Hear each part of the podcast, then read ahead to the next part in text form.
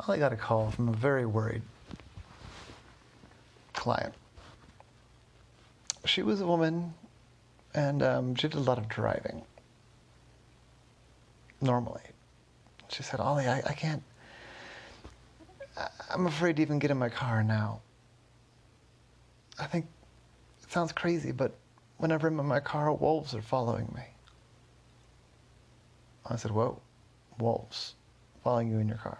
I said, yeah, I don't know how to explain it, but practically any time I'm, I get in my car or, or if I'm driving, I'll start hearing these howling noises. It sounds, I mean, I don't know exactly what a wolf howl sounds like, but, but this sounds like a wolf howl to me. I, I don't know, and it's, it's frightening. I don't understand how it is that they're following me. I don't know this... There's something about my car that's attracting wolves, or I, I, I don't know. I don't understand it. I said, okay, slow down a second. So you're driving around and you're hearing howling noises while you're in your car. She said, yeah, it doesn't seem to happen on the highway, and it's not like the whole time. But, you know, just kind of randomly during the drive, I'll hear more howling noises. It's often when I... And when I'm stopped, or when I'm going again, it's more coming, which makes me worried, because it's like when I slow down, they come for me. That's what it feels like. I know that sounds crazy. Am I crazy? I said, you're probably not crazy. Most people don't just randomly go crazy and start hallucinating. Even people that randomly go crazy usually don't go straight to hallucination. I mean, it happens, but it's not the simplest explanation. What is? What is the simplest explanation? I said, well, I don't know that yet. But you suddenly going crazy is, is not it. So let's, let's think about it. How, uh, how long has this been going on? Did, I thought, are you trying to test me?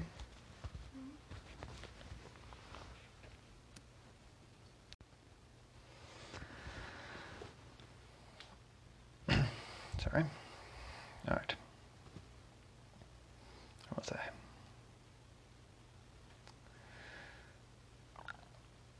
I said, well, I think the first thing we should do, I guess, is I should take a look at your car. I said, okay, I don't even really like to go around it right now. I mean, sometimes I've got to go places, so I do it anyway, but it's it's freaking me out. I said, yeah, no, I, I, I get it. That would freak me out. That would freak me out, too. Um, well, I'll tell you what. I can... Where do you live, roughly? Are you, in, are you near Charles Village?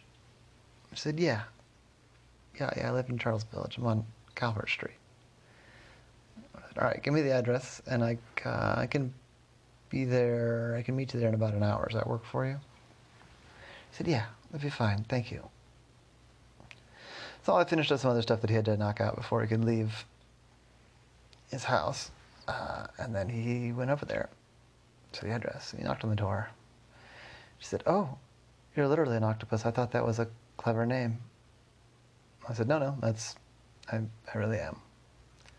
Oh, well, um, well, thank you for coming. Uh, so you want to drive in the car,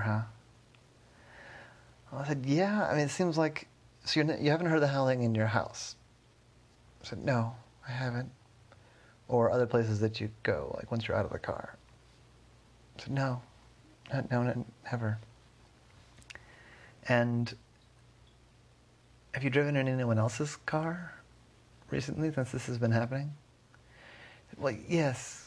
I mean, the past day, I mean, yesterday, I mean, I, um, I just took a taxi cab to a couple of places because I didn't even want to get in my car, and I didn't hear the howling. I said, okay, so that's something to do with your car. Which one's your car? It's that one right there. It's the white minivan. I said, all right, well, first of all, let me get the keys, and I'm going to take a look in and on and under your car. I said, okay, here. And she gave him the keys. I walked on over there, and he was being cautious, because, you know, if he didn't know why wolves would be following a minivan, but, you know, Ollie doesn't want to fight a wolf. So he walked all around it, and he didn't see anything out of the ordinary about it. So he climbed up on the hood and looked up on the top, on the roof. And there, too, everything looked normal. Just a roof. Had a luggage rack. Nothing special there. An antenna that looked normal. So he climbed down and looked under the car. Ollie's not, you know, an auto mechanic or anything, but he didn't see anything under there that would made him think, oh, man, this would attract a wolf. So he unlocked the car. And opened up the side doors and looked around, didn't see anything. Climbed in very gingerly, looked around. There was some stuff in the car. It wasn't messy, but it wasn't clean either. But it wasn't like there was a big hunk of rotting meat or anything, or like a, anything that he could see would attract a wolf.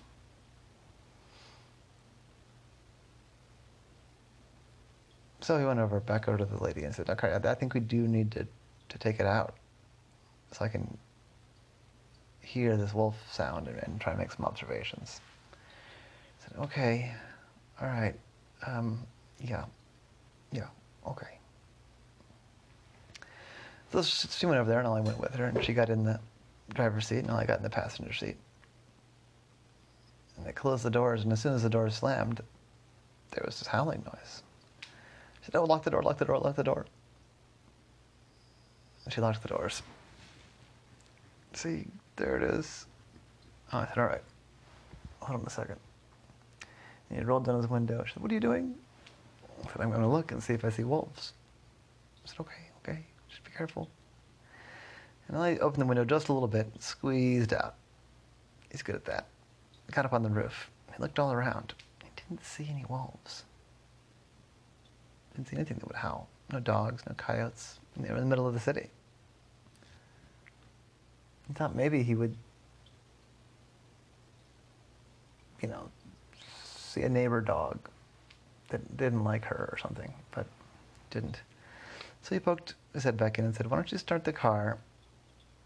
I'm gonna go ahead and pull out. I'm gonna stay up here and see if I can observe anything. Maybe it's a neighbor dog that like doesn't like your car for some reason. He said, okay, we can do that. I should start out of the car. And as she pulled out of the parking spot, she rolled on the window and said, I heard it again just now. Did you see anything? And I said, no. And I didn't hear anything either. She rolled up the window and again and pulled out. I pulled up to the stop sign at the end of the street. She rolled down the window and said, I heard it again just now. Did you see anything? And I said, no, I'm not hearing it. Let me come back in. So I climbed back down through the window, rolled the window back up. I said, so I'm not seeing anything outside. And the curious thing, I don't know if you heard me, but I can't hear the howling when I'm outside. I was listening very carefully. I didn't hear it. She said, I don't understand. Is there something in my car? I said, well, no, there can't. I mean, not a wolf. I would have noticed a wolf. I would have noticed any animal. There's a little bit of stuff in here, but you're not going to hide a whole wolf. Yeah, I guess you're right. Okay, um, I guess we'll keep driving. I said, yeah, you do that.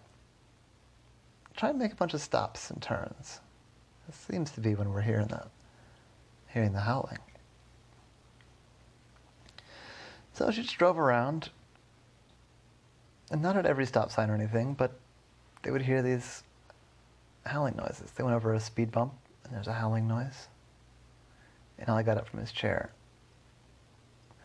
And they stopped at a stop sign, and there was the howling noise, and Ollie went back into the middle seats. So keep on doing stuff. I think I'm getting closer. I think there's something in the car. Hopefully not a living creature, but we'll find out. I said, okay, this is making me nervous. Well, I said, yeah, me too, but we're going to figure this out together. She kept on driving. He kept on narrowing in on the sound. It was hard to tell where it was coming from. You know, the sound kind of bounces around in a van like that. But eventually it's like, a, I think it's got to be right here somewhere. See if we can do something to make it happen again. I said, all right. She tapped on the brakes. And there was the howling noise. And it was coming from underneath the seat where Ollie was looking. So quickly, Ollie popped his head down there. And that's when he saw it. As soon as he saw it, he started to laugh. He said, what? What's going on? What are, what's, what's so funny? Uh, I said, well, I think I figured out your problem. And you're going to be all right. Hold on a second. She could hear Ollie pulling and yanking on something, kind of grunting and some scraping. And he pulled and he pulled and he pulled, and then ka-chunk. Are you okay? I said, yeah, I'm fine. And then the howling happened again. She said, oh, it's there again. It's louder now. What, what did you do? I said, it's going to be all right. And he climbed back up, and in his tentacle was a toy. It was a toy wolf made out of plastic and fur. She said, what? No. I said, yeah. This toy wolf here was stuck underneath the back seat. And the way it was stuck, the little button that makes the wolf noises was right over one of the springs. And so when it got jostled, it would bump around, and it'd press the button and trigger the wolf noises. That's all that was happening. She said, oh, let me see that. Handed it to her. This thing, ow. This is a really fancy wolf toy. I remember getting this from my cousin, my nephew rather. It has like fifteen or twenty different wolf sounds. It's a really nice one. That's why I didn't catch on those recordings. It was a little bit different every time. And I said, oh, that makes sense. Well, we should drive around a little more and make sure that, you know, that this is it. Because I can hold this still in my lap. And if we drive around and there's no wolf noises, then we know we've got it. So they drove around and there was no wolf noises. And she said, well, I'll be happy to pay your fee. I'm so grateful for your help and glad that there aren't any wolves following me. Right by my favorite place that has drive-through milkshakes. I could use a milkshake. You want a milkshake? And I said, I never turned down a milkshake. So they got some milkshakes, and that was the story of the mysterious howl.